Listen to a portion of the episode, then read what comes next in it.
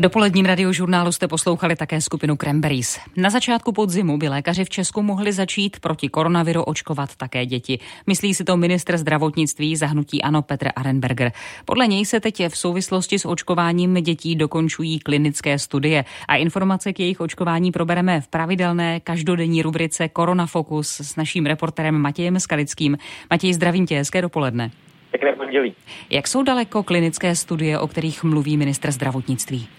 No patrně nejdál je klinická studie konzorcia společnosti Pfizer a BioNTech. V tuto chvíli je už ve své závěrečné fázi. My už od konce března víme, že ty testy vypadají velmi dobře. Ta předběžná data ukázala, že pro věkovou skupinu od 12 do 15 let je vakcína bezpečná a vysoce účinná.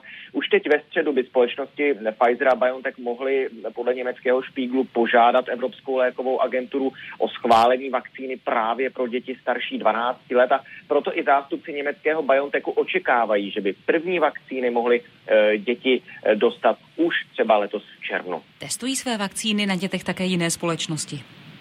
Po testech na dospělé populaci je to další logický krok k proočkování populace, protože i když děti, jak známo, nejsou koronavirem ohroženi tak, jako třeba jejich rodiče a zejména jejich prarodiče, tak mohou děti vir přenášet, může v jejich tělech dál mutovat.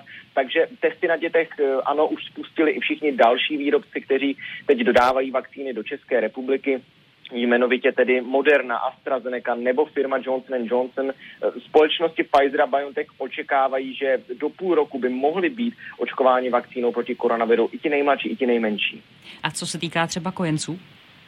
Ano, společnost eh, Pfizer i společnost Moderna už testují své vakcíny i na kojencích. Úplná vědecká spora na tom, zda bude, zda bude nutné očkovat i eh, takto malé děti, ale ta zatím není. Na druhou stranu nedávná studie, která vyšla v časopise americké lékařské společnosti, poukázala na to, že kojenci mohou být ochráněni třeba protilátkami z mateřského mléka i z matek.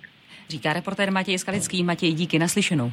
Není za naslyšenou. Jenom přidávám, že my máme podrobnosti k vývoji očkování i na speciálním webu radiožurnálu Česko v boji proti covidu. No a rubrika Korona Focus je tu znovu v tomhle čase zítra. Jestli máte i vy nějaké otázky na pandemii koronaviru, na testování nebo na očkování, tak nám rozhodně napište a to na e-mailovou adresu covid Díky moc.